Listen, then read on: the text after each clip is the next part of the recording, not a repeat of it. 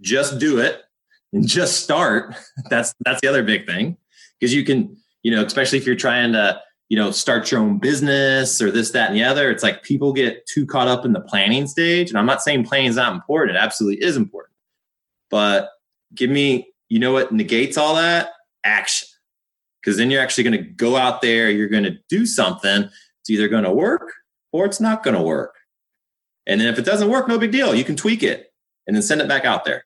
That was Brad Ritter, and this is the Recovery Revolution.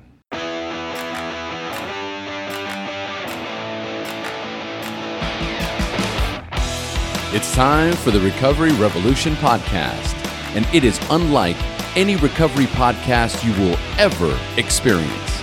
This is next level recovery transformation featuring the most influential minds in addiction, recovery, sobriety, mindset, and entrepreneurship. We are transforming the stereotypical mundane process of recovery into one of finding your own personal path to empowerment. This podcast will revolutionize the way you look, feel, and talk about recovery. This is the Recovery Revolution. Hey, everybody, welcome to another episode of the Recovery Revolution. And today we have my good friend Brad Ritter joining us on the show. Brad and I met as members of the same mastermind community, and Brad's episode is all about mental toughness. One of the reasons why I wanted to interview Brad was to tell us about how he endured the SEALFIT training, uh, one of the world's premier training events for forging mental toughness and resilience, but mainly because Brad is such a genuinely authentic guy. He's the real deal. And he goes into great detail about why it was so important for him to radically shake up his life because he'd reached a point where he had no idea what he was doing and for what reason. It's an incredibly cool episode, and I can't wait to dive in. But before we dive into Brad's episode, I'd just like to remind you guys of the public speech I did on May 5th at Mic Drop Theaters. The title of my speech was The Healing Power of Letting Go, where I walk you through my process of letting go. Please make sure to check it out. All you have to do is Google Omar Pinto, The Healing Power of Letting Go, and the video will pop right up. And also make sure to leave a comment so I know how it impacted your life. So now let's dive into Brad's story. But first, a quick message from our sponsors. We are all addicted to something money, success, food, drugs, alcohol, and even our problems. These addictions hold us back and prevent us from tapping into our greatness. My name's Omar Pinto, and I'm a life transformation coach, addiction recovery specialist, and lifestyle entrepreneur. I help people transform their business, family, and personal life every single day. So if you want to find out what's holding you back from living a life of fulfillment, success, and happiness, go to www.omarpinto.com and schedule a free consultation with me today. It's time to transform your life. Today's episode is brought to you by the RRC, the Recovery Revolution Community. The RRC is our private recovery membership group that features online meetings, online support, accountability, peer to peer recovery support, and coaching. The Recovery Revolution is more than just a podcast, it is a support network helping thousands of people all over the world. So, for more information about the Recovery Revolution podcast or how you can join the RRC, then go to omarpinto.com and get plugged into the Recovery Revolution today. And if you haven't done so already, be sure to leave us a five star rating and review on iTunes. It's the best way to show your support for the podcast. Hey, Brad, thanks for joining us. What's up, my man? Omar, good to see you. Good to see you, brother. How you feeling, man? I'm feeling great. I'm glad to have you. All right, so folks, today I've got a good friend of mine. How long we known each other now, Brad? Jeez, A couple years now, huh? A couple years, yeah, I'd say so. Actually, actually, it's been nope. I know it's been a uh, yeah, close to two years. It hasn't been exactly two years. My my journey in personal development started um, in the middle of 2017. That's when I joined the Dad's Edge Alliance. Gotcha. All right. So that's how we know each other. So, folks, today we have Brad Ritter joining us on the show. I met Brad in the Dad's Edge Alliance Mastermind Group and later in the Total Life Freedom Mastermind Group. Um, and today, Brad tells us what happens when you've never been truly tested by life, when you've never experienced a severe illness, tragedy, death, or even war. How do you know if you have the mental toughness to face adversity and persevere in life? Today, Brad talks about how he endured SEALFIT Kokoro training. Did I say that right? Kokoro? It's actually pronounced Kokoro, but we'll go with whatever. Thank you for that. Um, the world's premier training event for forging mental toughness. That sound about right, Brad? It's spot on, brother. Okay. Um, I remember I always I always poke fun at Brad because you know the first time I met him, he's got that chiseled jaw, you know, perfect hair, you know what I mean. I was like, man, look at this guy, he's got it all together. And uh, one of the most beautiful moments that I shared with him was when uh, in our in our Total Life Freedom Mastermind, he shared a story, and it completely changed, you know, how I saw him. It was a it was a very different, vulnerable open, honest Brad, uh, so endearing. Um, and I was like, that's a guy I want on my podcast. Um, and ever since we shifted from from the Shair podcast over to the Recovery Revolution, it is about mental toughness. It is about personal development. It is about what happens to you, um, regardless of whether it's drugs or alcohol. Right? What are the things that happen in your life, the challenges, um, and what you did to overcome um, and and you know joining you know uh, the SEALFIT training, right? Like I can't even imagine. So I want I, I want to know all about that. So before we dive into that, um, let's get to know you, Brad, today. So take us into your normal daily routine. Right on, man. Um, well, thanks for the intro there, Omar. So as far as my daily routine goes, it, it really depends. And why I say why I say that is it depends like what stage of of my life I have going on. And when I what I mean by that is uh, I have a, I have a day job. I have a great day job. Love love the company um, I work with and, and and and my boss and the people I get to work with, which is great. Um, but that particular industry has seasons to it. So um, it, it's in the education industry, uh, specifically higher ed market. So traditionally, you know, when school's in session, let's say I'm I'm rock and roll, man. It's like tax season basically for me. So like right now, you know, March 19th, man, I'm in I'm in the thick of it. But the nice thing is once summer gets closer, uh, starts slowing down a little bit more. I'm not traveling as much. I've got more time to devote to, you know, my family, um, to other side things that that I might uh, have going on. So, uh, but having said that, my my morning is what I try to own. And um, there's, you know, I'm sure you've heard of this book. I've, I've heard of it. Um, heard of quite a few people mention it before, but Miracle Morning by Hal Elrod. Read that book, man, and it it really, it, no shit, changed my life. Um, it's one of the things that changed my life. We'll get to some of, into some of the other stuff a little bit later. But to me, it is my day. The success of my day can absolutely be tied back to my morning. And in particular, one thing, just one thing that you can do, and that is wake up. All right. So it sounds easy, and you're laughing because I can see you. The eyes, we're laughing, we're smiling. And it, it really is that simple. It's it's just waking up. So, you know, if you set the alarm for traditionally I wake up between, you know, 4:30 or 5 and I go to bed probably. Uh, I try to be in bed by nine, you know, and, and lights out, zonked out by nine thirty. So, um, you know, but but having that having that morning, whether it's an hour, maybe even close to two hours, where I'm just by myself and I can get stuff done. My kids are still asleep. My wife's still asleep. So I'm in the house and, and I'm free to do basically anything I want. And for me, um, what I've been consumed with is uh, writing a book. I'm actually, this is my third year. It's been a labor of love. It's been a process, but uh, writing a book Yeah. So, and, and I'll get into that a little bit later. So, the morning, my time, what I do with it right now is I write, and I write for usually an hour to an hour and a half. Um, there's therapy in writing, but my my ass is in a seat, and it's and, and I'm just I'm going to town, man.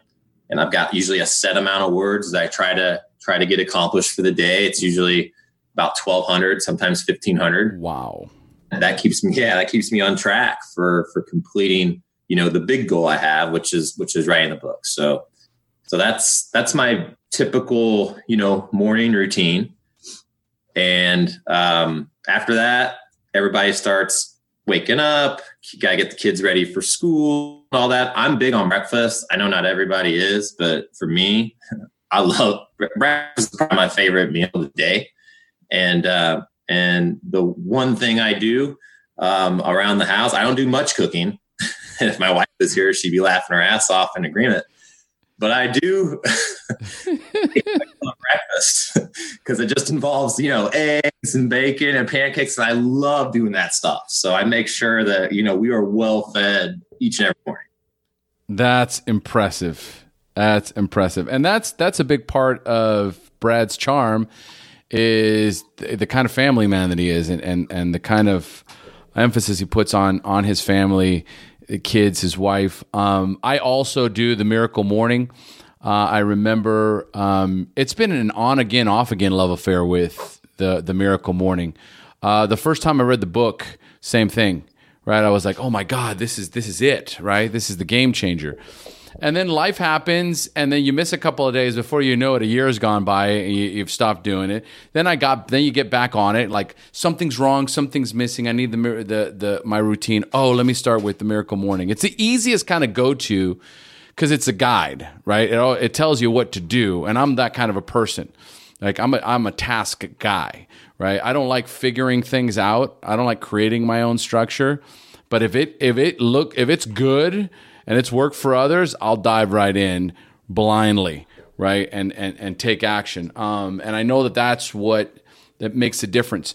Getting waking up, I was laughing when Brad said that because I know what that's like. I set my alarm for four o'clock in the morning because that's my alone time. It's for sure. I know that it's dark, it's cool, it's like I'm still kind of in the you know, half asleep, half awake stage, right? And so it's easier for me to meditate, it's easier for me to journal, right? And by the time I get to the reading portion, right, by then I'm kind of I'm kind of waking up, right? Um, but if you own your day and you get up with intention, it does make a difference. Every successful person, like you say, there isn't one out there that said, well, you know, the secret to my success is I sleep until about 11.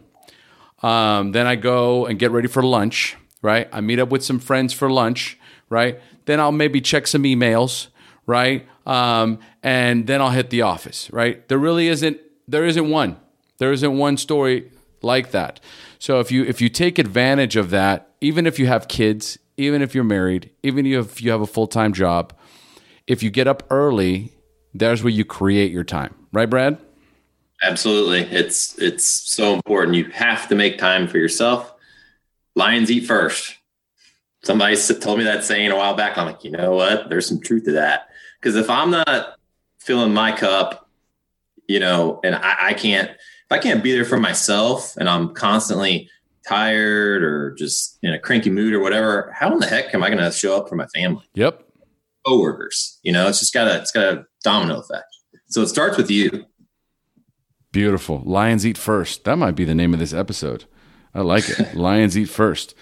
All right, so let's talk. I'm big on the component of spirituality. Um, how do you personally maintain your spiritual condition, Brad? Yeah, it's a great question. So, um, first and foremost, I mean, I believe in God. There's no question in my life, or, or you know, no question in my mind that there that there is a God. Um, so, I just want to lay that out there. Whether you know the audience does or doesn't, that's up to them to decide. Um, I was raised in a Catholic family. Went to um, church at least once a week. Went to uh, Catholic grade school for for eight straight years. We had religion was a class, you know, so I, I was getting it every day. But you know, somewhere along the line, man, I just um, I don't know if I just got bored with it or if I just got, you know, I hate the B word, but I'm gonna throw it out there, right? Busy, like everybody's busy. And you know, I started working when I was in school and you know, getting paid. So I would oftentimes work on the weekend, which is usually when the family would go to church. So I just kind of got out of that routine. And um, you know, for for whatever reason, haven't really found my way back to a consistent, you know, quote unquote practice of of, of going to church having said that, we we do strive to um, make it to church. You know, every every Christmas. I know that's just once a year, but um, I guess you could call me a, a, a creaster. You know, one of those folks that that goes on Christmas and Easter. I don't know if you've heard that term before. no, I haven't. I love it. yeah, so I'm I'm a creaster when it comes to that. Um, but you know, the funny thing about spirituality to me is is this. And um and we we all have met them or know them or, or, or know of them. Nothing makes me more upset or mad than those folks who you know preach um god and you know and and and and try to you know share put their beliefs on you but they don't actually practice it. You know what i mean they're they're talking out of one sense, but when but when the shit's the fan, like they're they're not acting very Christian like. Mm-hmm. And I, I mm-hmm. be the op- I try to be the opposite. Okay, so even though I might not go to church frequently, I, I do try to act in accordance with some sort of code, you know, um, and and try to live out what I think you know God wants me to do. Now, am I perfect? Hell no, right? Because everybody sins, you know but uh, that's just that, that's how I approach it. That's how I approach it with with my kids. But it's interesting you raise that because my daughter's uh, eight, my son's five, and this has come up. They've started asking me questions about, you know, how old's God and you know questions like that. It's like, wow, how do I answer this? So it's it's it's time that we probably get a little bit more serious and um, you know introduce them to to religion. So you know, it's I tell you that's a beautiful thing when your children feel comfortable enough to ask, right? And so they there there has to be a tremendous amount of comfort and trust, uh, faith, right, in your in your own parents. You know, I, I grew up in a, in a very religious household. My parents are Jehovah's Witness. Well, not my parents, my mother. So there was a lot of like force feeding religion. So the last thing I ever asked about was religion. I didn't want to know. I didn't want to talk about it. I wanted to get as far away from it as possible. And so I believe that there is there is just this innate spirituality within us. That that there is this already installed desire to connect with the divine. And you can sit anywhere you want where there's some quiet and you connect there and you're going to get those answers that you seek. I think it's uh, that's why I asked the question because it's not about any specific religion. It can be. It can be about a religion. It can be about you know how you and how you connect internally, how you meditate. Right? It's really a personal practice, and and and the more I think people that listen to this and go, okay, there's another person that has a, a, a unique and particular way of, of practicing their spirituality. I can connect with that.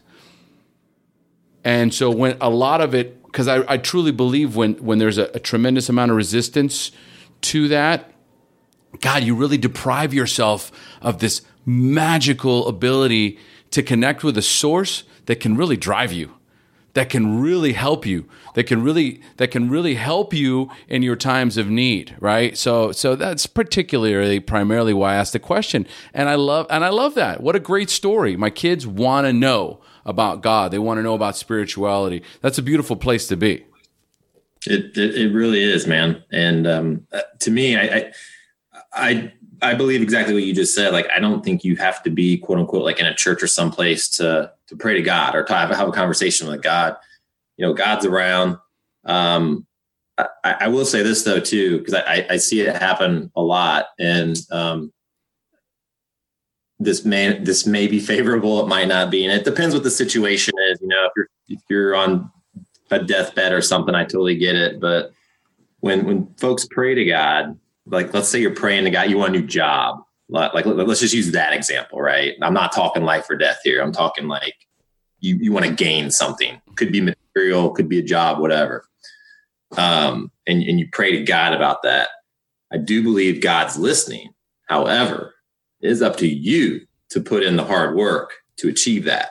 You're not just going to pray, do nothing, and and hope it happens. You know what I mean? That's called a miracle. I believe in miracles, and they happen. There is divine intervention, no doubt.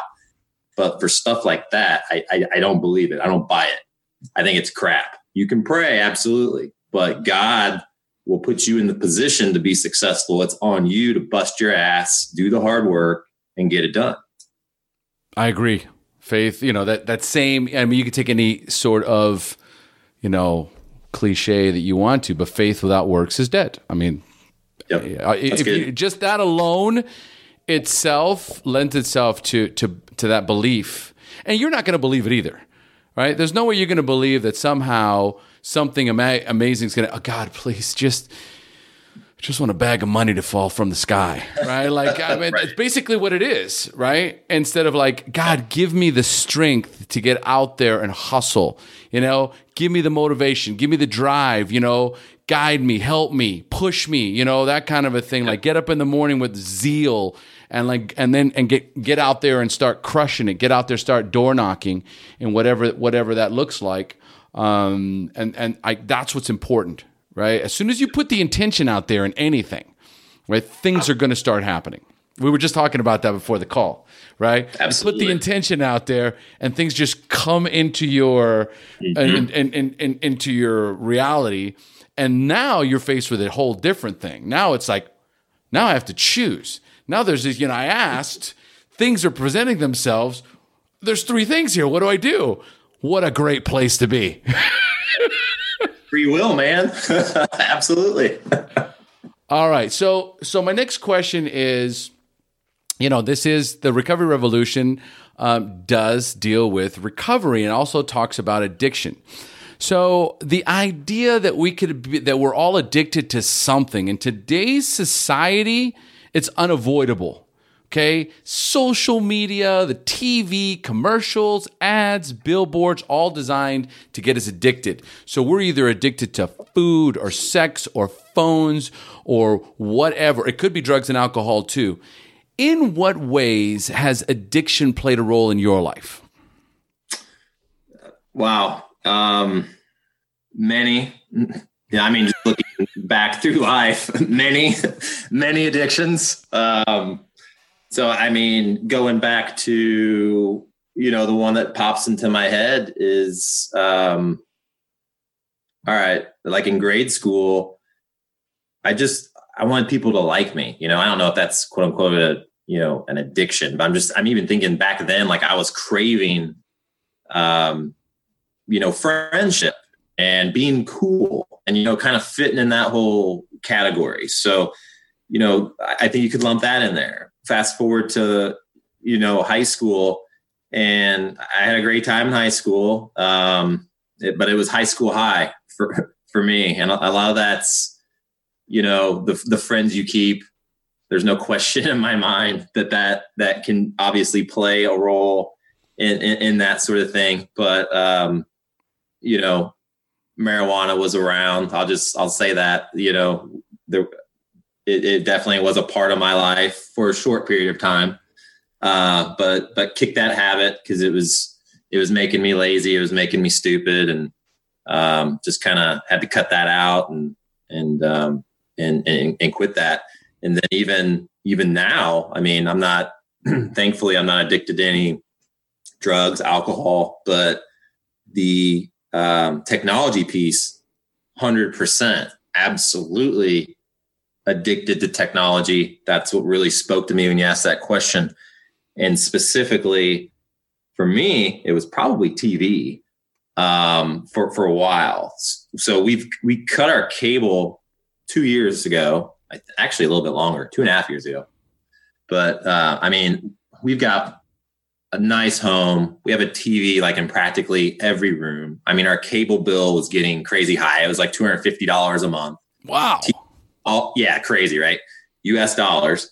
Um, TV's on every room. Like it, it was just it was just background noise, man. Like it was constantly on. And then you know I had my shows I'd watch and whatnot. And um, I don't remember what book it was, but I was reading and you know we're all trying trying to make hacks in our day, like where we can save time and or get more time because we've all got 24 hours in a day. And and the, somebody mentioned you know cutting your TV, and at first it was like what what? But I'm gonna miss out on this. This no, no way, man. No way. I can't do it. And I, I started small. We we uh, we started in the in the family room basically, and and just you know cut out that cable package and all that, and it quickly morphed uh, morphed into we have TVs, but we don't have cable. Everything we have is streamed, so you have to actually make a conscious effort of what you want to watch. It's not as easy as picking up the remote, turn on the remote, and boom, you've got 250 channels. It's we, we have Amazon Prime, we have a Fire Stick, and it's okay. What do I want to watch, like specifically? You know, it, it's that sort of thing. And then, like, I just I don't watch that much TV at all anymore. I do every once in a while, but it's honestly my kids' programs because they're the ones that want to watch, and I'll spend time with them, and we'll watch whatever goofy stuff they want to watch so it's it it was TV was the first one, and and uh, man, I, I, I gained so much time back in my life just from just from cutting that out. The only thing I miss are sometimes live sports, but I'll just I'll find a way to stream it or or go over to somebody's house and watch it if it's that important, right? And then the other one was uh, you know these these devices that uh, that everybody has, and um, it's great now that they've got that screen uh, reader uh, app or whatever that tells you how much time you're spending um, in front of your screen because they used to not have that. But what I did was, um, you know, I, I I was in Facebook as you know most people are and, and, and still do. Oh yeah. Uh, but I actually about a year and a half ago, a guy in in one of my one of my groups um, he, he he told me that he had deleted the Facebook app from his phone and then just used instant messenger. And I'm like, huh, I'm gonna I'm gonna try that, right? Because it's you know, I would use the excuse of, yeah, you know, I only check Facebook when I'm like using the bathroom or you know, when I got five minutes. Well, how many times a day though? And then that turns into the hours. And then with Facebook, I mean, it's designed as a trap to keep you in there. There's there's so much crap coming at you. So I, I actually deleted um, my Facebook app from my phone. So I actually want to go on the Facebook, I have to go on from a computer, or I can get on Instant Messenger and message people that way. That's saved a ton of time, and then also work. Right? I mean, technology. Most people who who work full time have to use a computer and have email. I get tons of emails every day because like we got so much going on and that can completely suck you in. So I started setting like time parameters on, you know, when I'm going to look at email. And when I when I log on to look at email through work, I always uh, log on, but then I log back off. So I'm offline. So I can attack all the emails that have come into my inbox and get that done, and then hop back online, send those out, and the new ones come in. I work in that order instead of just having it on 24 7 because I, I, I just i couldn't keep my attention in, in, in one place. And um, and that's the other thing. I, I got rid of my work email on my phone as well which sounds pretty crazy. And it took some getting used to but man i love it. So same thing there. For me to get on uh, and do work email i have to be in front of a computer so no that's and that i tell you it's tough it's tough you know i'm i'm i'm an entrepreneur and so you know, everything is about, you know, the next client. Everything is about the next client. It, you know, when I first started doing the podcast, it was just I had a I had a regular day job, and the podcast was a hobby, and so it was you know there was there was you know I've got I can pick and choose right, um, and then as you shift, quit the job, you go become an entrepreneur, and you know it's there is there's no more paycheck right? There is just this stream of clientele. Um, and when I first launched, man, I don't care what time it was, 10 o'clock at night, you know, there's people from all over the world that are that that could possibly hit me up. It's a different time zone. For them, it could be one o'clock in the afternoon. For me, it's 10 o'clock at night. But I, I would just get into this point where, oh, oh my God, right? I got to answer this, right? Or I got to answer this email, or I got to answer this private message right away. And I started to really recognize how enslaved I started to feel again, yet again. And I remember when my mom, my wife was like, wow, you know, I thought that you becoming an entrepreneur and working from home was going to change your work habits, but you're the same guy, different hat right? You're still like tunnel focused. And I was like, I remember at some point I just had to kind of snap out of it. Because again, here's the big picture, right? We sometimes wear this giant like Superman cape of I'm doing this for my family, right? And everything that we do is for our family. So I've got to handle this, right? I've got to make the money. I've got to do the business. I've got to work 12 hours, right? They didn't ask for that. So we're making all these assumptions and, you know, it's for this purpose, but is it really? Right? And then as soon as you as a coach, as soon as those questions start to pop up, they're all they're now all of a sudden undeniable. You can no longer just kind of squirt things under the rug and go, "Yeah, yeah, yeah, yeah, yeah, yeah, yeah." You just don't get it. No. No, you're like your wife says something now, and she still she reminds me all the time of when I'm derailing. You know, oh, there's the phone thing again. Oh, there you go, doing, you know, and then it's here's the cool thing now. I will now I'm a lot I'm a lot quicker to readjust.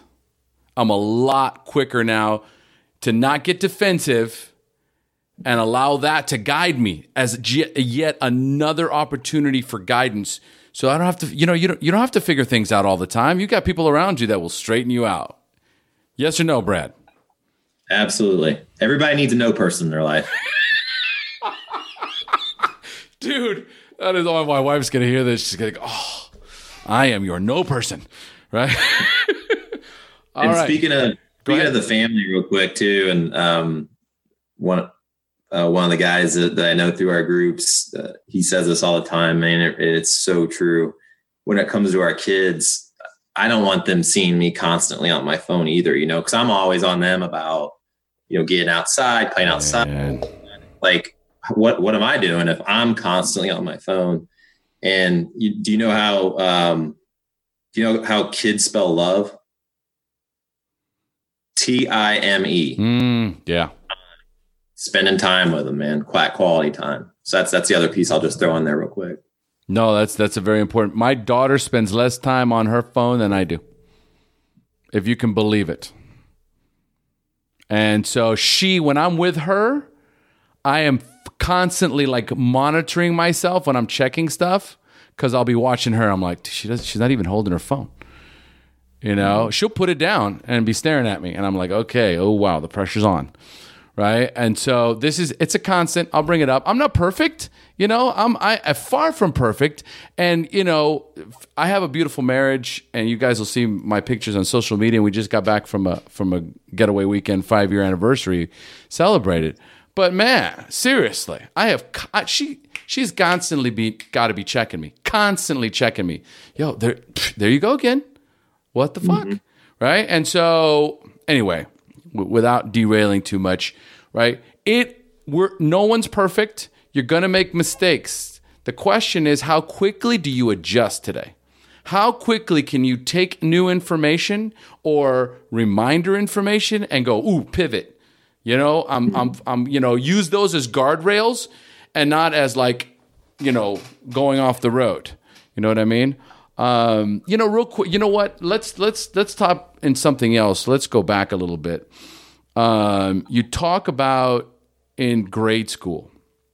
It's a great story, guys, and this is something that you know. I this is Brad's story, right? Um, and I'd like you to take us there. I'd like you to take us to this point where you're talking about. I was one of the things that I needed as a child was to feel accepted, to be a part of. You know, almost desperate for it, right?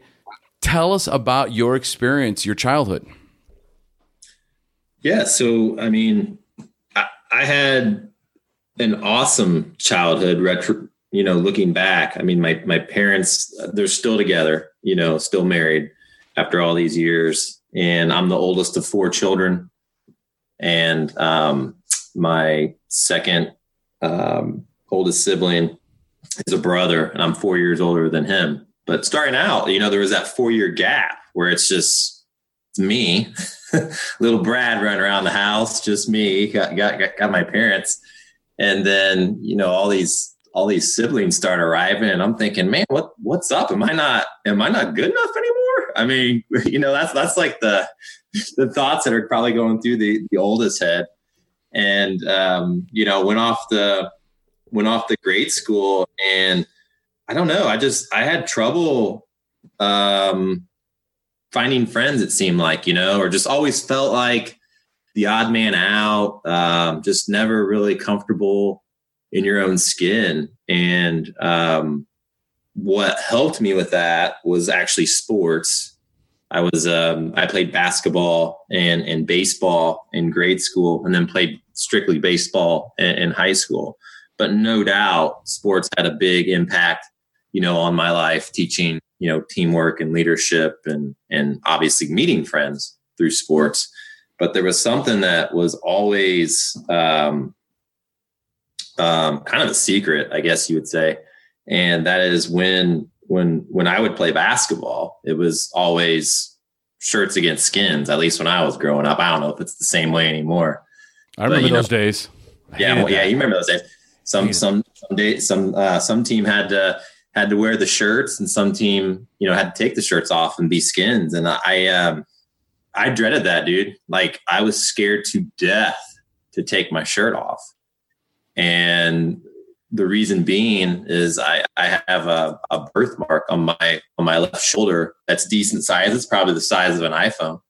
But I was very self-conscious about that. Super self-conscious. In the shower, you know, whatever. And I was a string being, man. I, I could not keep weight on. I had that problem. It wasn't I wasn't overweight. I was trying to gain weight and was just a little rail growing up. So I, I just I think I had a looking back, I just had a confidence problem with myself, you know, being comfortable in my own skin, which is probably why I was, you know, yearning to uh, to have friends and, and make friends and be quote unquote cool. But what is what is cool? back now. cool is what we are now. That's we're, cool now. We are cool, very cool now. But it took us Dude, a long time to get there. We're podcasters, man. We're podcasting. That's cool. Very cool. Yeah. So, yeah. sorry, go ahead. No, no, no, no, no. Um, so, so there's this, you know, this this uh, self consciousness, right? Mm-hmm. Um, this secrecy, uh, and and and obviously, this is something that you kept you kept close to you. Like this is this wasn't something that you like had discussions with people and got and said, "Hey, you know what? I'm kind of self conscious about this." No, uh, Right. Oh no! If there was like a birthmark tribe back in the day, I would have been the first one to sign up. You know. so yeah, there was none of that back then. Well, and I can't remember exactly what led up to it, but was this there was this moment that I remember in your story where you're talking about, you know, you were looking at yourself in the mirror, mm, right? I, I yeah, yep. yeah. I'd love to. I'd love for you to like sure. unpack that for us.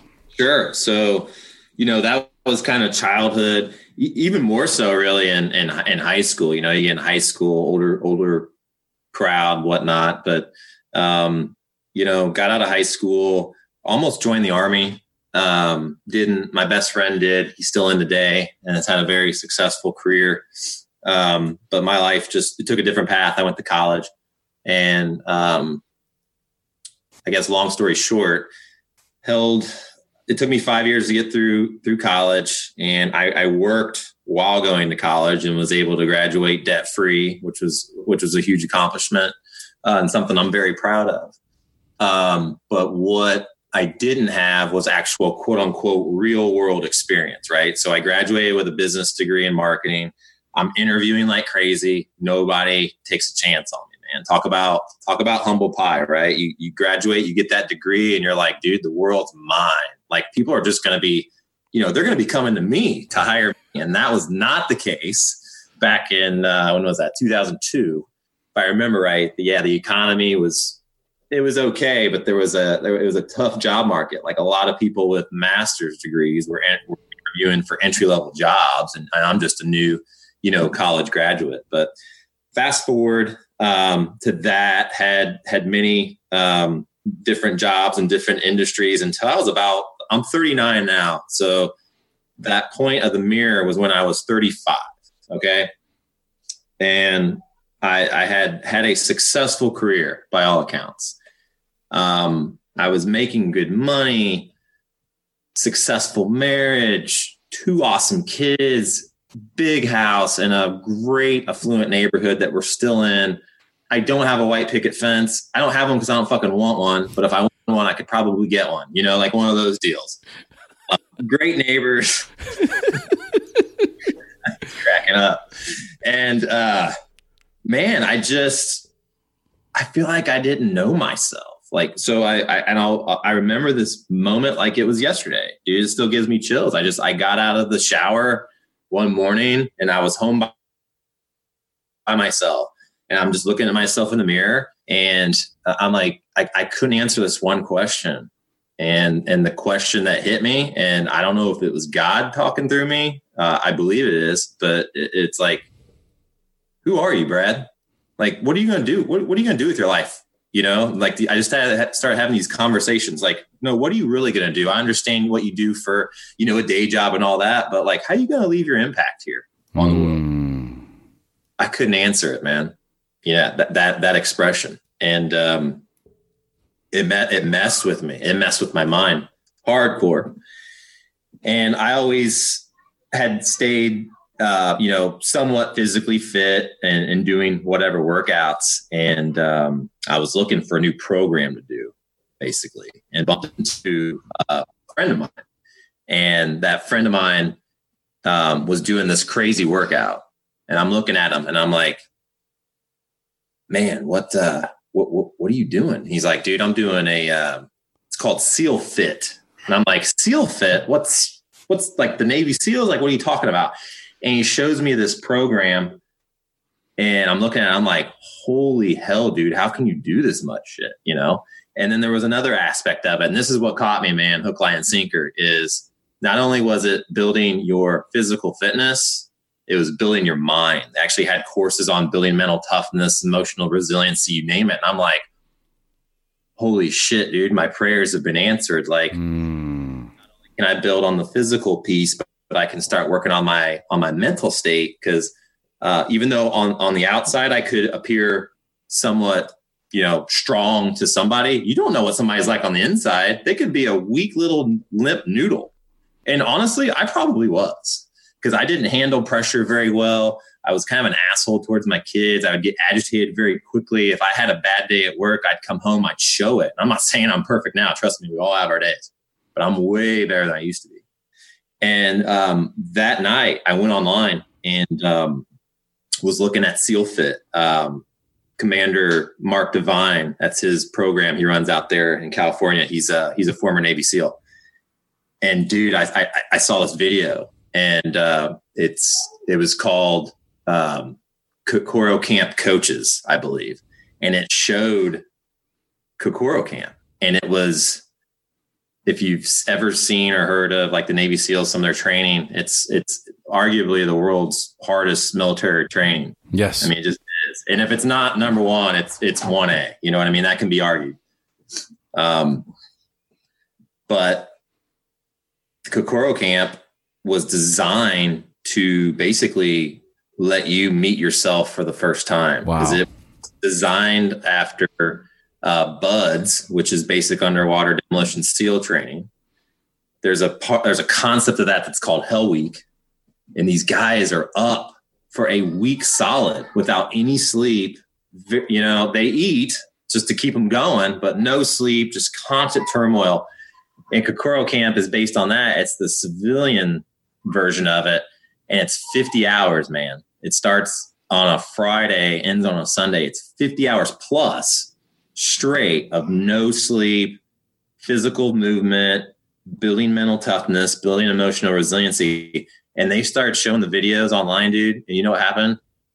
It scared the living shit out. I mean, I was I was sweating like holy shit, like that's the gnarliest thing I've ever seen. like, dude, there's no way I could do that. And I, I said, you know what? That's what I need in my life, dude. I need to start doing hard shit. Because up until that point, man, um, as, as you kind of read about me earlier, like, I mean, I'm not saying I haven't had tough points in my life. I mean, we all have. But relatively speaking, usually when you're hearing from somebody, you know, on a podcast or an interview or whatever, man, they they've overcome just something insurmountable, right? Just some life or death experience. They beat cancer. They grew up in an abusive childhood. They were addicted to heroin, totally hit rock bottom. I didn't have any of that shit, man. Like, I had a great family, uh, fairly easy life. I hadn't been tested, man. That was it for me. I had never been tested, I mean, to my core, to really figure out that question, right? Be able to answer that question that was hitting me in the mirror like, who am I? What am I about? What do I really value? So I signed up and um, and graduated Kokoro 38 back in well, see, that was four years ago. So 2015, man. Changed my life forever. wow. Wow. You know, um, that's part of that's the life experience and you know there's there's sure i mean when i think about how i raised my daughter when i think about how you probably raise your kids and we i've had this conversation with a few people and it seems that um, our generation you know a lot of people in my generation uh, had parents that were dysfunctional that you know i didn't like when you describe your your your parents not the case with mine they hated each other. All, all I can remember is my parents hating each other, yelling at each other, throwing shit at each other. You know what I mean? Um, disregarding the fact that we were in the home, right? And so, you know, then just my whole, you know, um, trajectory through drugs, alcohol, rock bottoms, all that crap. You know what I mean? There's something to be said for climbing out of this briar patch of hell and getting to the other side. What does that teach us? What kind of resiliency, what kind of mental toughness do we have? Um, and to recognize that at some point, right? And get to some point where you're like, you know what? This is what I need. It's scaring the crap out of me, but I am going to do this anyway. Um, so, so, which is, you know what?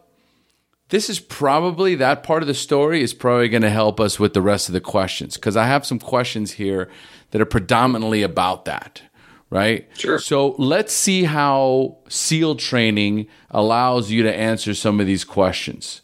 So, um, number one, as a coach, um, I hear stories from people all the time.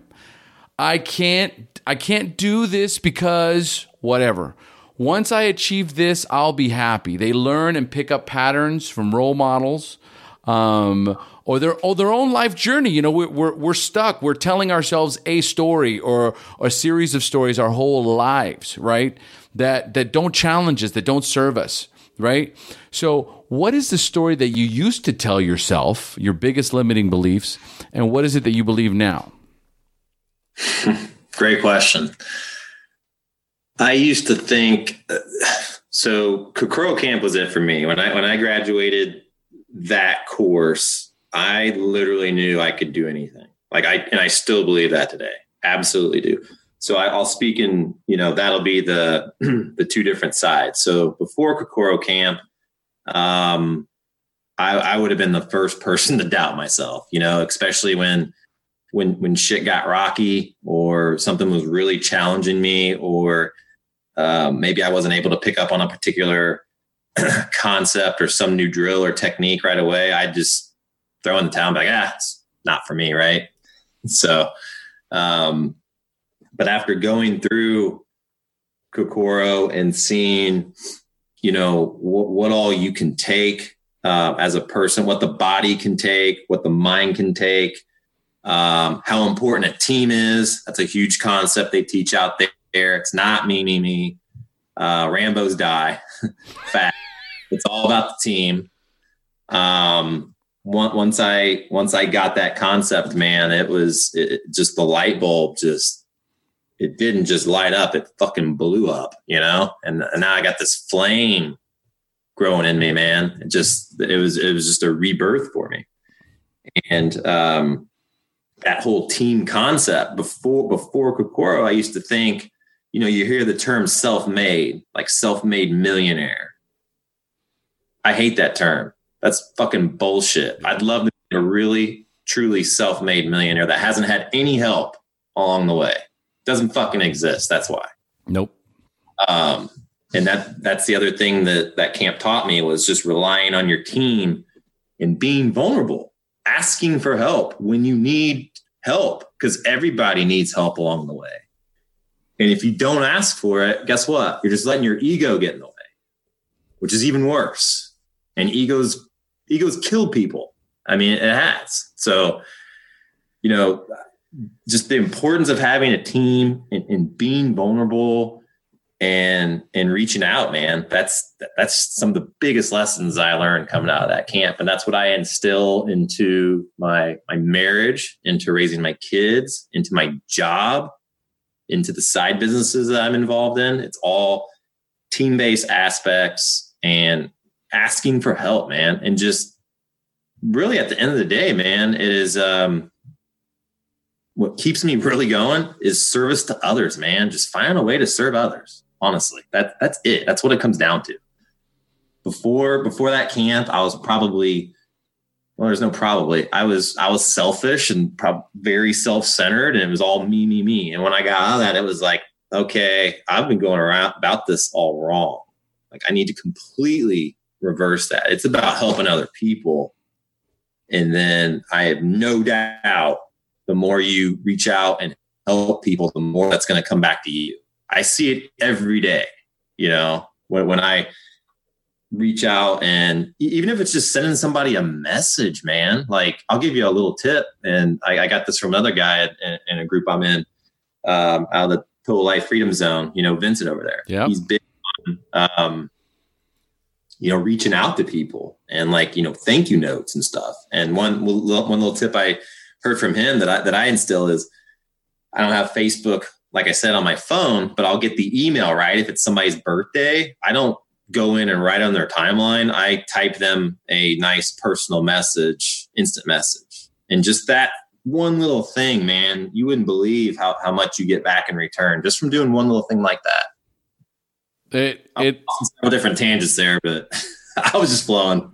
Well, no, but here's, here's, yeah, uh, you get into this flow state because then here's the thing um, once you've reached this level, then and we were talking about this again before the call. What you know, once you get into the personal development realm, you know the world moves much faster. It starts mm-hmm. things just start to move at light speed. Your life begins to change because as soon as you these limiting beliefs starts to drop off as soon as the mindset starts to change as soon as you're presented with these different opportunities as soon as you start to grow as as a person then what happens is at first it's an information overload, and then all of a sudden you realize it's the same message over mm-hmm. and over from different people. If you yep. start listening to the most inspirational thought leaders, people that are motivational speakers, keynote speakers, this is what they're going to tell you about. They're going to talk about morning routines. They're going to talk about the value of your circle of influence how the only way to level up is to level up your circle of influence, right? So there's this it's nothing that is is like rocket science news. It's just how many times do you have to hear about it till you go, "Huh, there might be something to this." right? And you know, yep. and now I talk about like we met in one mastermind group. We met in the Dad's Edge Alliance. Then we met again in Total Life Freedom. Now I'm in a third mastermind group. So mm-hmm. some people like, ah, he's just pitching masterminds. It's not that I'm pitching masterminds, it's that we know the importance of once you get in it, your circle of influence is everything. They hold you accountable. They give you information. They don't want anything from you except to support you and see you get better, and you the same, right? So it's all very. Uh, it's a robust way of staying accountable with people that are in the same boat, have the same mindset. So it's not that I'm pitching masterminds. It's that that's that's how you initially get looped into this amazing, you know, ability to le- elevate, to go next level with your circle of influence. Right on, man. I mean, if I if I look back just in the last couple years, the amount of networking that I've made and strives in in business and life, it's almost probably all due to, to masterminds. I mean, yeah, maybe some self-help books I read or whatever, but the, I am a firm believer in masterminds and not all are created equal. So, you know, find which ones, you know, work for you, but that's, that's the cool thing you were saying about masterminds is you, you got a group of like-minded individuals in there. And you know what the great thing is? If somebody's got an ego, guess what happens? Ooh, they get checked. Right. It's Fast. not like that with, you know, your your quote unquote friends or people like that. Somebody has an ego, you gotta fucking deal with it, right? Unless you cut completely. Nobody's gonna be like, hey, you're not allowed to talk to that person anymore. You're out of this group. that is so. It's so true. It's so true. All right, let's let's keep moving because I know we're we're a little bit on a timetable here. So one of my favorite questions is the burning boat question. So one of my favorite quotes or stories that Tony Robbins talks about is if you want to take the island, you have to burn the boats right? So, what was that moment in your life where you said, not one more day, not one more hour, not one more minute, I will not tolerate this anymore in my life? So, what was that pivotal moment in your life, right, where you turned it all around? Yeah, I mean, I'd have to say it's what I just mentioned earlier, and it's that it's that period where I was in my um, in my bathroom looking at myself in the mirror, and it wasn't wasn't just one thing. It was just a combination of of life experiences up to that point, and just finally having that you know question of you know who, who am I, dude? And it's like I don't, I can't, I don't know. I don't have an answer. You know, you know what I mean? Like it just, it, it it's not there, and something was eating at me. So I'd, I'd have to go back to that, and then that that was definitely my step because I was like, you know, no more. I, I'm gonna, I'm gonna find a way to change this. And by hell or high water, I, I found, you know, the, the, the SEALFIT tribe and, and did Kokoro. So, you know, there's, that's the other thing too. Like it's cool to talk about doing something. It's a whole nother thing to actually sign on the dotted line and commit to it. That's a whole nother thing. So one, once I punched my ticket, officially paid to go, had that date scheduled, dude, I I lived, breathed, I mean, trained every day for that. Hundred percent, dude. I, I um, I mean, there was no doubt in my mind that I, that I was going to make it. None. I visualized what success looked like, what it smelled like, what it tasted like. I trained my ass off. I knew I put the work in. And I actually, um, and I write about, I'm writing a book about this experience too. And, and in it, um, I, I talk about this very concept. And I, and, and my wife, I still remember telling her this because she couldn't believe what I was doing. She thought I was fucking crazy. As, as most of my, you know, quote unquote friends thought they're like, why are you doing this? That's like, oh, I gotta explain understand. You know, like one of those things. I can explain it better now, but back then just just couldn't do it. It was more for me. And oh, I remember telling her, she's like, "You're gonna do this, aren't you?" I was like, "Honey," I was looking at her straight as I'm looking at you. I was like, "I'm gonna do it." I was like, "Not only am I gonna do it, I'm gonna thrive out there. I'm gonna make it fun, even though I'm getting the shit knocked out of me." But I was like, "I am, I'm gonna make it. You don't have to worry about it because no shit." They will have to pull my dead, lifeless body out of the fucking ocean. You know, like one of those like, I'm not gonna quit. Like if if, if you get a phone call, it's because I've seriously been injured or like the worst has happened. You know what I mean? That's the mindset I took in there, dude. It, I mean, I was treating it like it was the real thing. It's far from the real thing, and I want to make sure to make that distinction. means Do I think I could be a Navy SEAL? No, especially not at 39. Uh, it's so it's loosely based on that. So yeah, just wanted to make that distinction. oh man, I love it. I love it. I don't know if I would, you know, recommend telling telling your your wife that that have to take my lifeless dead body out of the water, right? But you know, the rest of it I'm I'm down with, right? But you know what? Here's the thing. That clarity, man. There's nothing there's nothing more valuable, there's nothing more inspiring, and only those of us experienced this of that clarity. When you're in that when you're when you have that moment where you're like this is happening and literally in your own mind you're thinking i'm going to win or die trying. Yep. That that's that was my burn the, the boats moment dude. I was a hundred percent invested. I lived breathed and ate it and everything i did literally the food i ate the training i went yep. through just you know the the the books i'd read on the mental toughness piece. And here, that's the thing. That's one of the biggest things I also want to note is, you know, that event, like other events, there's there's a minimum standard you have to meet. You know, push ups, sit ups, squats, mile run, all that.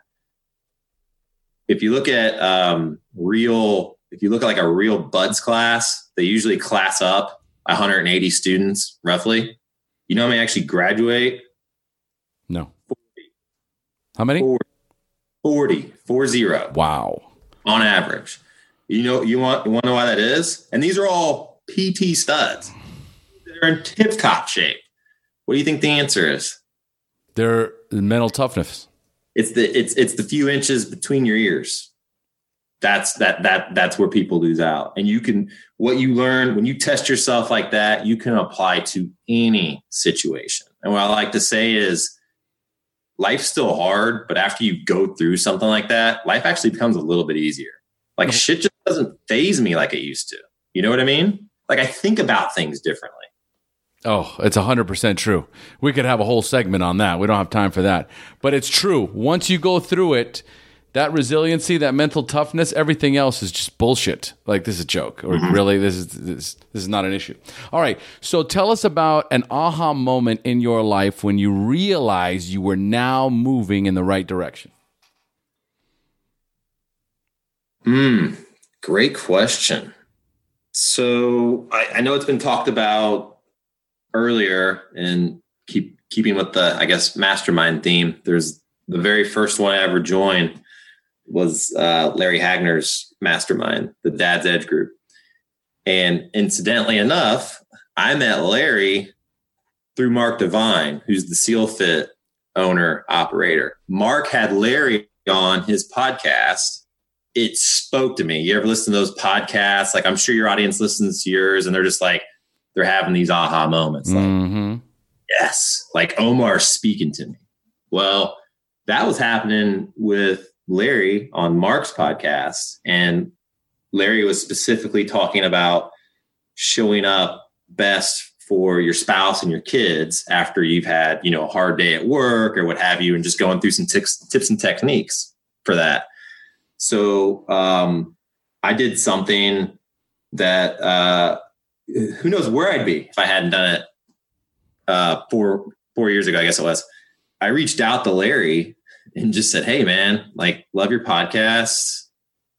I'd love to meet you. And he had this Facebook group at the time. And so I did it through Facebook. Luck of the draw, he was going to be in Indy uh, for work. And he's like, You want to have dinner? And I'm like, Fuck yeah, have dinner. So we went, we went, we had dinner. And um, three hours later, three or three and a half, you know, like it was one of the most interesting conversations we ever had. You know, and you're just you're like you're talking to somebody who totally gets you and they think just like you think. Um, just just form that relationship. And he was telling me about how he wanted, or, or, or at that time where he thought like his business would go with the podcasting, with the tribe he was building, and all that. And he said, you know, I, am going to need a team lead to to uh, work with men, really, really coach men. And I was like, dude, I'm your man. Like, but I, that's what I want to do. Cause that was the big thing coming out of Kokoro camp or you name it. You do something big in your life, you get that big promotion, you you nail that big race, you get that big goal. Got to ask yourself, man, what's next? What's the next thing I'm working on, right? Because if you're not if you're not working on something new and different, you're decaying, right? You're staying the same and you're slowly decaying whether you know it or not. You got to you got to keep pushing forward. And that was the big thing I was actually struggling. So here I am, like I'm struggling again. Like made through Kokoro, it's like, yeah, you know, totally changed my life. But I'm like, now what am I gonna do? and what I wanted to do was uh because what I what I learned there through one of my um SEAL instructors, who's also named Brad, uh, you know, he, he was telling me how important it is just to serve others. And that's all he, that's all, it was just that simple. And I'm like, dude, that's it, man. That, that's what I want to do, man. I want to help people. So had, had, um, dinner with Larry. He told me he was going to have, uh, or he was looking for a team lead. And I was like, dude, I'd love to be your team lead. I'd, I'd love, I'd love to be your inaugural team lead. And that's how I, that's how I formed my relationship with, with Larry. And that was like three years ago, I think. And that's how I met you and uh, I've been leading now um, a group of guys every Friday. Uh, there's about 50 guys in my group or so. We usually have uh, about 20, maybe 15 to 20 show up, you know, week to week. And we discuss basically life, right? Um, it's a dad's group, so it's totally tailored towards towards fatherhood. But we, we you know, we talk about uh, relationships with our kids, relationships with our spouses, sex, finances, mental health, physical health, you name it, man. And I fucking love it, dude. It's it's uh it's without a doubt like and it's only an hour. It could go as long as I wanted it to, but I try to keep it an hour. I look so forward to that call every Friday. I get so much more out of it uh, than than I put in, and just it's unbelievable the magic that happens, especially when you put men in front of a video or a computer or a phone and they're and they start being vulnerable. Like they, like, and that's that's what I make them do. Like my, my group's called Fight Club. And one of my rules is you can talk about Fight Club. Okay. So I, I, I scratch that one. I actually say, hey, talk about Fight Club, right? But the, the rule that I absolutely have them all do is if this is your first time at Fight Club, you have to fight. And my version of fighting for them is they have to be vulnerable. They have to introduce themselves and talk about one thing that they want to level up, so to speak, or change in their life. So that's that's what I feel like now my purpose is in, in, in life is just trying to um, spread that message. And by no means am I, am I perfect. You, you know what I mean? Like I've got plenty of flaws, just like everybody else. But man, if I can just help one person, you know, like that's it. That's what it's all about. Well, the biggest takeaway for our listeners is that yes, we talk a lot about putting in the work and putting in the effort. But there's also something very important about the intention. Because once you put the intention out there, it just kind of seems to come. And this started in front of a mirror. Everything, this call, this interview that we're on right now, started in front of a mirror. If that moment had not had happened and the intention would not have been set, Brad would still be just, you know, trying to figure out whether or not he wanted to put a white picket fence up or not. True story. and that would have been the extent of it all. And my life's yeah. purpose is just to be, uh, you know, a dad and a husband and the kind of and the so so and whatever. And I guess this is just my thing. And that moment sparked something so big, it set off a chain reaction, and then things started to present themselves. People started to present themselves. Opportunities started to present themselves. And then now the the only the only question is, do I say yes? That's where it leads up to. All right, my friend, we're getting close to the end here. How much time you got? You got about? Um, I got like probably 10, 10 more minutes or so. Good. Okay. Work. Give Okay. us, give us Keep your favorite. man. Good. Give us your favorite books that you recommend to our listeners. Oh my gosh. Um, so I've said his name a couple times, but Mark Divine has a great book called Unbeatable Mind. That's one of the things that really started me along my journey of just building, you know, mental toughness. That's actually one of the books that I read once a year. I, I, it's just, it's always good to go back to it. So I'd, I'd go with Unbeatable Mind. Um, guy by the name of uh, Pete Blaber, who is a former uh, Delta Force guy in the Army. He he wrote a book called The Mission, The Men, and Me, and it's one of the best leadership books you could probably ever read. Uh, so that's another fantastic read. Uh, man, there's just so so many. You know what book I just finished probably a month ago, and I've already read it again, and I liked it so well. Can I guess? I got- What's that? Can I guess? Go ahead. Is it Can't Hurt Me, David Goggins? You got it, dude. Boom! It is. You got it. You got it. Dude, my wife likes it. She's listened to it. I mean, what what a you want to talk about a story and a guy that can literally speak to anything, whether it's being overweight, whether it's, you know, being black, whether it's, you know, growing up in a shitty abusive, you know, neighborhood or just family or or, or whatever. I mean, it is unbelievable uh, what what the human mind and, and spirit can endure. And um, I'm a, I'll make a pl- I'll plug him all. The, and I don't. It's not like I get an affiliate from this. I'm Me just I love it, David. David Goggins, man, you are the man. Love to meet you sometimes. I know you kind of grew up in Indiana, which is where I'm from. So hopefully one of those days our paths will cross. But um, his audio book, his book's great. His audio book is where it's at. I don't know if you've listened to it, but it's it's the it's unlike anything else. It's he has he has somebody reading the book, okay, but they'll pause it and it's a podcast interview, like me and you going back and forth, and he'll tell additional stories that aren't actually in the book. And man, it's it's just so cool. So I, I can't recommend that book highly enough. And and what's cool is it gives you like a 10 step process, you know, to uh to to to grow, you know, to build that mental toughness. And you know what the first one is? We've talked about it already. Just has a different name. The accountability mirror. Yes. The very first thing he talks about. You got to start with yourself. If you're fat, call yourself out, man. Hey, I'm fucking fat. I'm a fat ass. All right, we're over that. Now we now we can do something about it. All right. You if you're a jerk, you're an asshole, I'm a fucking asshole. If you're stupid, you're not smart enough in one particular area, I need to study harder in here. I'm, I'm, you know, if I'm fake, you know, you, you got to be real to yourself, man. We, we live our own lies. We oftentimes do.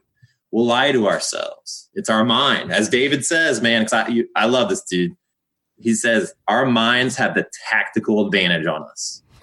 They. They know us. they know what we're going to fucking lie about. And we're going to like crawl into a corner and try to get people to forget about, man. He is so spot on. Okay, guys, I just want you to understand something. I said I want to guess because that's the book that came to my mind. And that's the book that has been recommended to me, I don't know how many times now, and I'm done allowing it to be a recommendation. And now I'm going to be your accountability partner, Omar. I'm going to hold you personally accountable for this because I have your number. I'm ordering it right now. I'm doing. I'm buying the audio version as we are. I'm not on this audio on this call. Right, it's getting done. Right. Do it. No, it's happening right now.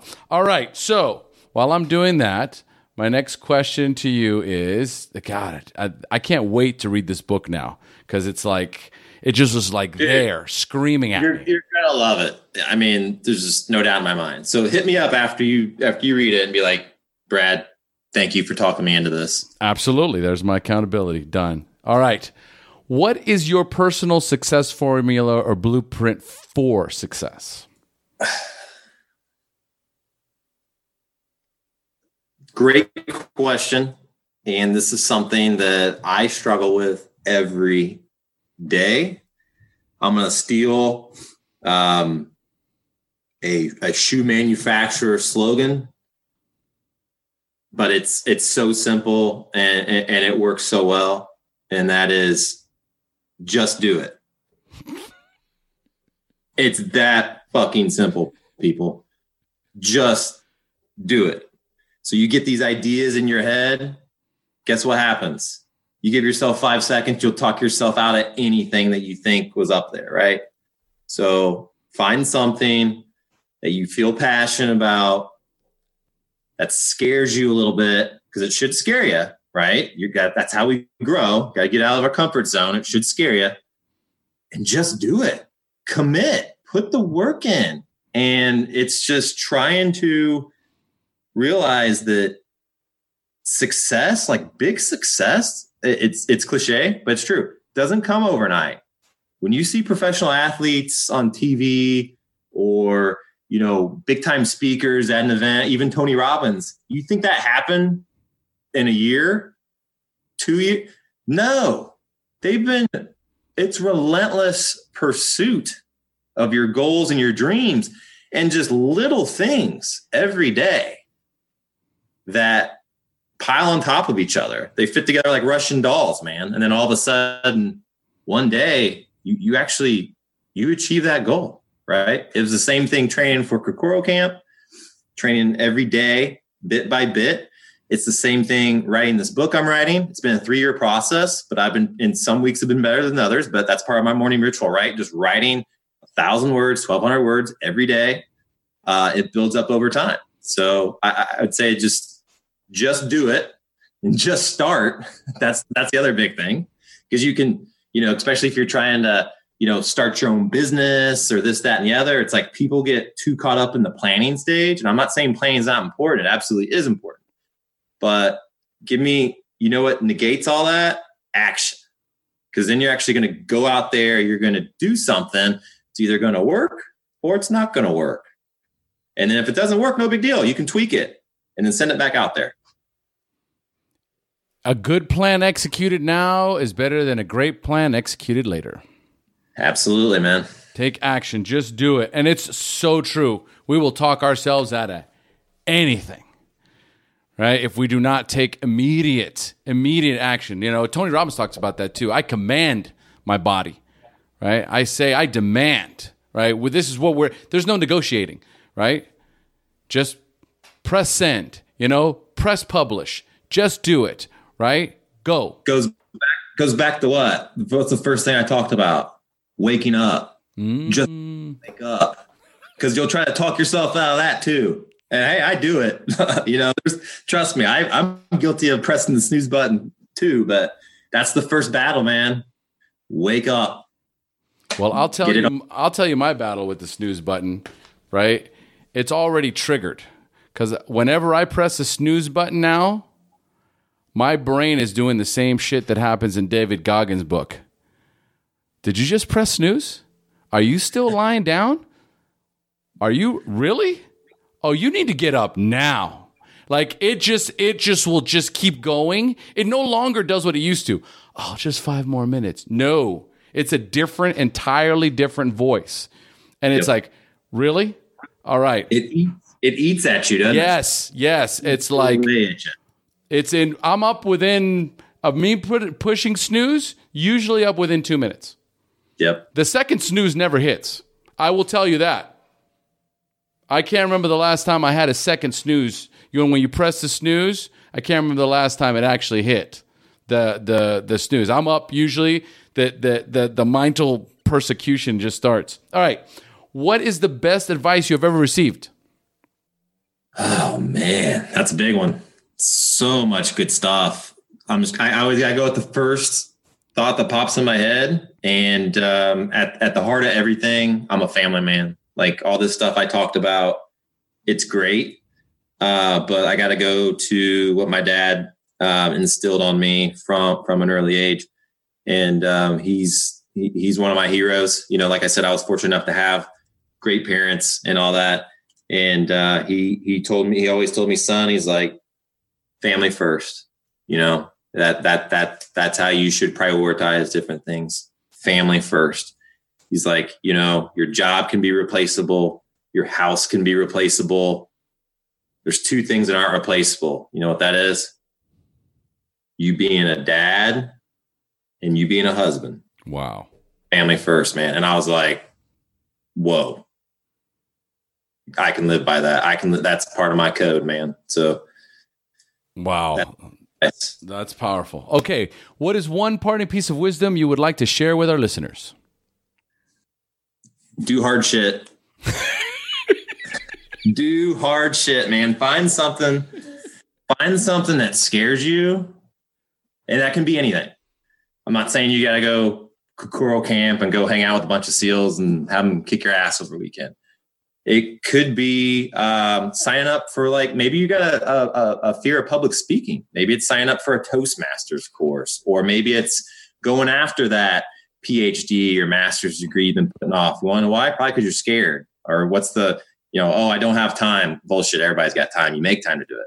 So, you know, find find that one thing and and go with it. And you're gonna you are gonna thank yourself you did. I guarantee at the at the end of the day, once that task is complete, you're gonna be like, that wasn't that bad. Now what's the next thing? Well, what's the next thing after that? Because you want to constantly be growing. So I just say, you know, do hard shit and um and, and do just do something that scares you. Brad, epic, epic interview. Thank you so much for joining us. Omar, my pleasure, brother. It was a long time coming. Glad we could make this happen, brother. We did, and I love you. And as we say here in Costa Rica, pura vida. Pura vida.